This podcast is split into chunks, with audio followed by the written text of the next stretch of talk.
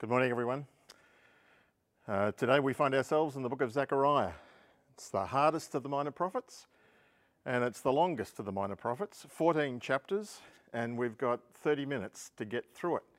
So it's going to be a fly through. I'll stop and dig down on a few things and point a few things, but most of it we're just going to have to fly over and trust that you read it through, and as you pray, God will teach and enlighten you. So let's pray and ask for God's help as we plough through this book, a great book. Heavenly Father, thank you again for your word. Thank you for the opportunity we have to not just the freedom to read it, but to hear it taught, to think about it, and to hear your voice speaking to us, your truth, that our lives might have meaning and significance and that we might serve you and live according to your will. So, Lord, teach us and speak to us, we pray, in the name of Jesus. Amen. Zechariah was born in Babylon and returned to the city of Jerusalem along with the first group of exiles. There were several million people of uh, Jews living in Babylon and when the edict came for the freedom to return, something like about 50,000 people returned, roughly. If you have a look at Ezra chapter 2, two out of 15 of those were priests. Zechariah is from a priestly family. He tells us that in chapter 1. And Zechariah also uh, is very good at dating his prophecies. Um, so he has a priestly background. He's not just a priest now, he is a prophet, a young man probably, who overlapped with Haggai. They were contemporaries. Haggai, I think, would have been older. And for a couple of months, they were preaching to the same group of people about the same issues. and then suddenly Haggai stops. Don't know why, whether he passed away or whether he moved on or whatever it was. Haggai ministry was short and sharp and very effective. And the baton is passed to Zechariah. And Zechariah picks it up in exactly the same year and uh, in that same period of four months that Haggai was speaking. And he basically says to the people, it's time for us to rebuild the temple. It's time for us to get our lives right with God. And he speaks very much in the first eight chapters into the contemporary current situation. And then from chapters 9 to 14, the second half of the book, Zechariah looks ahead, thousands of years ahead, as it will turn out. And it's two different halves of the book 1 to 8, contemporary situation, 9 to 14, two heavy burdens or oracles. And the book is filled with references to the Lord Jesus. In fact, the book of Zechariah is quoted something like um, 41 times, something like that, in the New Testament, um, and particularly in that second half.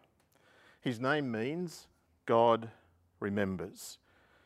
Um, you don't need to know this, but there are about 29 other Zechariahs in the Old Testament.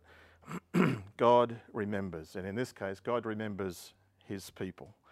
Um, contains a wonderful, right in the middle of the book, there is this wonderful description at the end of chapter 6, this coronations ceremony at the end of some visions and before the two oracles, there is this God instructs Zechariah to, uh, in a vision, to uh, make a crown of gold and to crown not Zerubbabel the governor, but to crown Joshua the high priest, that the high priest would become king.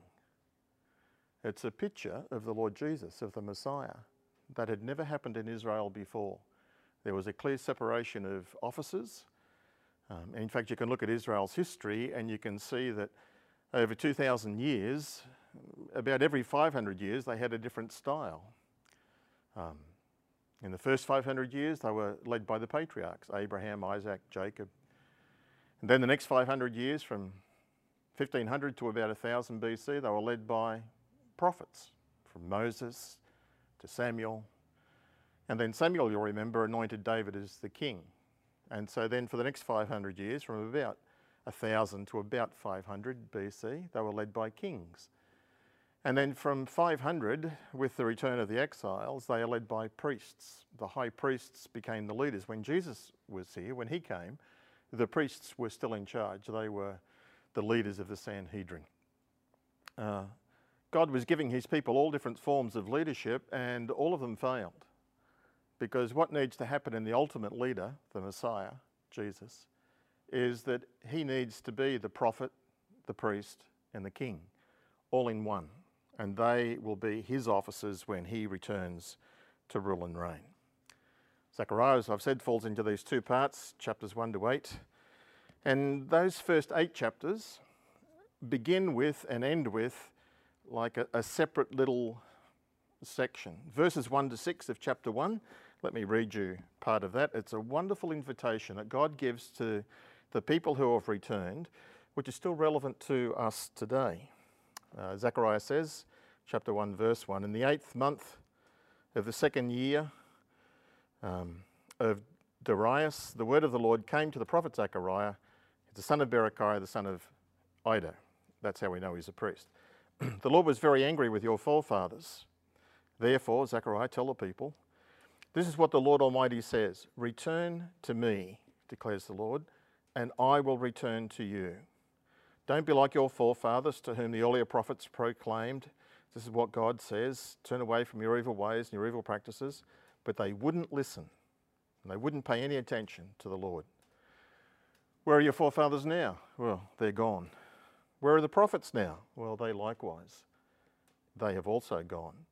It's a window of opportunity to listen to God and to respond to Him. Um, and the Lord says in verse 6 But did not my words and my decrees, which I commanded my servants the prophets, overtake your forefathers? Zechariah is saying to the people, Listen to God. Your forefathers didn't, and now you've returned and you can see the city and the wall in the temple in ruins. This is the result of their disobedience. It's continued, it's still evident. Don't be like them. Draw near to God and he will draw near to you, is how James says it. And it's a word still relevant for us today to turn to God, to draw near to him. And then follows, he dates it, on the 24th day of the 11th month, the month of Shebat, in the second year of Darius, the word of the Lord came to the prophet Zechariah and he has a vision. In fact, he has eight visions on that one night, all on that same date. Or it's could, you could understand it as it's one vision with eight different segments. And it's worth a nice, slow read through. We won't have time for that. So I'm going to give you just the highlights of it. In these eight visions, he is talking about the current situation in Jerusalem. And he talks in the first two visions about rebuilding the temple. He talks in vision three about rebuilding the city, extending the city. Then he talks about the leaders, and then he'll talk about the people's condition. So, in, and there's this refrain going through all of the eight visions of, then you will know. Then you will know that I am the Lord. When this happens, then you will know. It's God giving evidence that He is with them, that He is uh, strengthening them and that they are doing his purpose. Though they're small in number and they feel insecure and they've been greatly discouraged by the neighbours and by their cruel remarks and their opposition and all other sorts of accusations being made. But God raises up Zechariah to encourage his people. In vision one, there's a picture of four horsemen, angels. The visions are all apocalyptic. There are some weird pictures and things to understand, a bit like the book of Revelation. These four horsemen are God's press agents. They go throughout the whole earth in the four directions of the compass and they report back to God and they come back saying, There is peace everywhere. In other words, the nations are not at war right now. So you don't have to worry about having a military, you don't have to worry about being invaded. Now is a window of opportunity for you to rebuild the temple, to get on with the job. That's the first vision. The second vision, uh, four horns and four craftsmen or four blacksmiths. Um, and basically, the blacksmiths are going to come and they're going to dehorn uh, the altar. They're going to rip the horns off. Horns were, like the horns of a cow or of a bull, were um, implements or pictures of strength, of power. And God is going to dehorn the nations that had conquered or invaded Israel before. Again, it's time of peace. No need to worry about invasion. The third vision is of a man with a, a measuring line, a tape measure, and he's measuring the walls, the length, the city of Jerusalem. And it's, it's a picture of um, the city's going to be too small, the population's going to grow, more people are going to come. Jerusalem will expand. Uh, that was God's promise. And then associated with that is this wonderful promise that God, in fact, would be their wall, that He would be the one who would uh, defend them. Uses that wonderful expression about He who touches you touches the apple of my eye. That very delicate part to us, that God's people are very precious to Him and that He is going to protect them and look after them. This is certainly being fulfilled. Back in time of David, Jerusalem was a small city, about 11, 12 acres in size. Today it's about 47 square miles. Back then had a population of about 2,000. Now it's got a population of almost a million, 900,000 or thereabouts. Jerusalem is expanding. And as Zechariah will say later on in his book, Jerusalem will always be there. God will make sure that the city endures. Um, God says he's going to deal with the nations. Um, some of the Gentiles will turn and follow God, they'll join the people of Israel.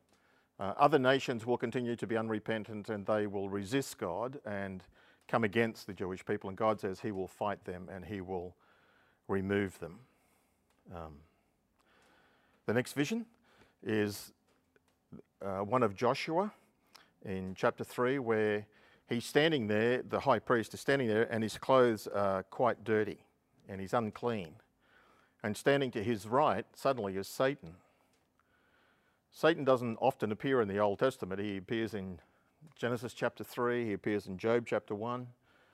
Uh, he's at the end of the book of Chronicles and he's here in Zechariah chapter 3. He's at the right hand side, which is the side of accusation in the ancient courts. And Satan is saying you can't use him because he's unclean. And in the vision, you have um, Joshua being cleansed and a new robe being put on him, and him being a, a brand plucked from the fire. It's, he's been saved. And God is going to use him to rebuild the temple and re establish the nation. It's a, a picture of promise.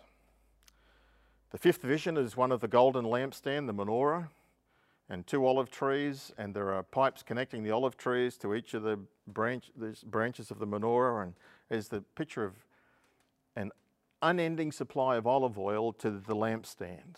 Um, you won't have to refill the lampstand anymore because there's going to be this abundant reservoir of it, of an endless supply. And then there is that very famous verse that most of us have heard it's not by might nor by power, but by my spirit, says the Lord. Chapter 4, verse 6.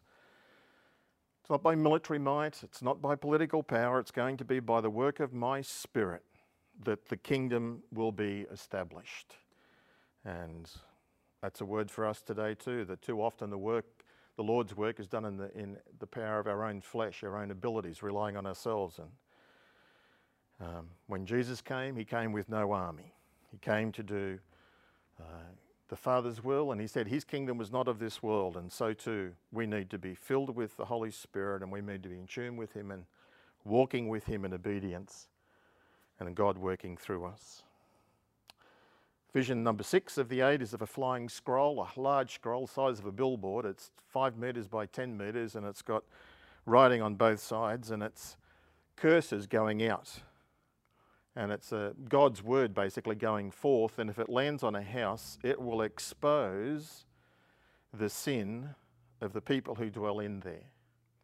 Um, this is God's standards against lying and stealing and blaspheming Him, sins against God and sins against people. And God is going to cleanse. The next vision is a strange one of a, a, a woman not a very nice woman, in a basket, a large basket, about 35 litres size. And she's picked up by these two other women.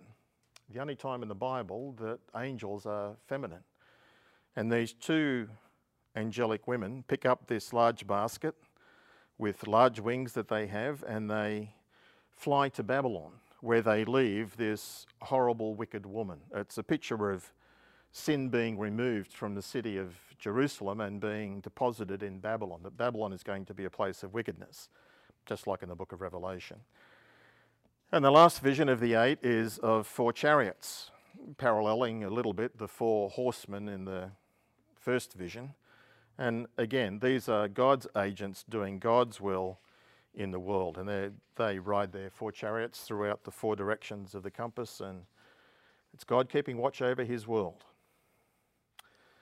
And then three men arrive who have um, silver and gold with them, and that's that coronation process. They make a crown from that and they crown Joshua, and it's that incredible picture of the high priest becoming king. And as I said at the beginning, it's the only time that's ever happened, once in Jerusalem before, was with a guy called Melchizedek. And Jesus is a priest after the line of Melchizedek. So Zechariah ties these things together. And it's a promise that if my people dil- diligently obey me, then they will get that king. And of course, we know that they didn't obey and they rejected their king. Chapter 7 to 8 is about a delegation comes from the north, from Bethel, which means the people are starting to spread out. The population is growing and developing in Judah. And they've come and they've got a question. For the last 70 years in Babylon, we've held fast in the fifth month and in the seventh month. And we held fasts in those months because that was the destruction of the temple and the destruction of the city, the walls of Jerusalem. Do we keep holding these fasts? How long do we have to remember the past, the bad things that happened? And the prophet, God corrects them and basically says, Your fasts are all about yourself. The fast that I want you to hold is to be generous, be kind, be helpful to one another in chapter 7. Um, be good and concerned about one another, just like Isaiah 58. And then they have another question. Not only did we have these two fasts, we also held four feasts, four celebrations. They were party times in the fourth, fifth, seventh, and tenth month. Uh, this is in chapter 8. And um, God says, turn those holidays into holy days. Make the festivals times to celebrate His presence and make Him centre of their life. Um, to praise Him and to thank Him that God has brought them back to the land, that God is watching over them, um, and that they need to get ready because God is going to bring others. Gentiles will come. Many people will come and join you and join the people of God, which we know as Gentiles, we've been included, grafted in to the olive tree. Well, that's a race through chapters 1 to 8. When we come to 9 to 16, it's a very different book. This is a long way into the future. It's in different language, in different content. It uses, even the name of God is different. In the first half, first eight chapters, it's all about the Lord God Almighty, the Lord of hosts. In the second half, in chapters 9 to 14, it's Yahweh, the Lord. Um, there's no mention of the temple, there's no mention of Joshua, and it's not to do with the current situation, but it's in the future. And it's like pictures of a jigsaw puzzle. We have the pictures, but we don't have the master plan. So we're not sure how some of this fits together. And as you read it through, some of it seems to be out of order and it's very difficult. Some of it we just have to wait and see. But other parts of it, we understand the picture because we live 2,000, 2,500 years after Zechariah, and we can look back and say, oh, that's what he was talking about. And you'll see many pictures of the Lord Jesus through chapters 9 to 14. And this is where, as I said, the book, the New Testament, quotes this section of the prophet very often. Um, chapters 9 to 14 fall into these two parts 9 to 11 and then 12 to 14. So there's these two heavy messages, two oracles, it's called. And in 9 to 11, the focus is on Israel, Israel in the future. And in the second oracle of 12 to 14, it's more the international scene. It's what's going to happen to the nations. And in both sections, there are references to the Messiah. So it's the nation, the nations, and the Messiah. That's pretty much the theme that runs through. And just quickly, um,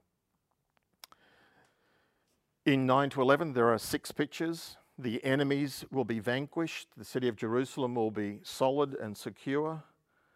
The King of Peace will come into the city riding a donkey. We know that story.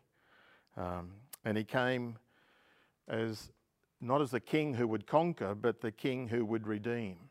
And the Jewish people, of course, rejected him in the future they will look on him whom they have pierced and turn to him. Um, but this king is the one who will bring peace and righteousness. And the prophet says his dominion will go from sea to sea.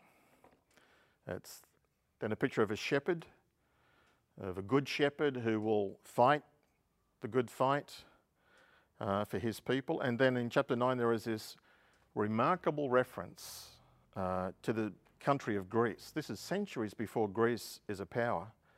And there's a prophecy even about that in chapter 9.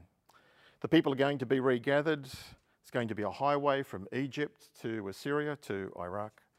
Um, all of the nations around are going to have all the trees cut down. They're going to be deforested. The oaks of Bashan and the cedars of Lebanon will be gone. That has almost happened. Um, a shepherd will be paid 30 pieces of silver and it'll be thrown into the house of the Lord and uh, it'll buy a potter's field. We know that story with Judas. And so that's chapters 9 to 11, this picture of the nation of Israel and God at work, but there are mixed pictures. Then in 12 to 14, it goes to the international scene. In 12 to 14, Jerusalem, the city, is the centre, becomes the international centre of the world, it would appear. Uh, it's mentioned 21 times. It's not mentioned in 9 to 11, but here it is in 12 to 14. It seems to be the centre of world government is going to be Jerusalem. Well, that's certainly still future.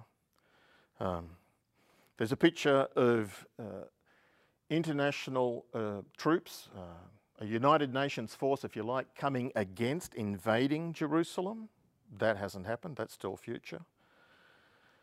It's a picture of uh, the inhabitants of Jerusalem grieving, being hurt and wounded. This seems to be out of order. Um, the population is going to be reduced by about two thirds.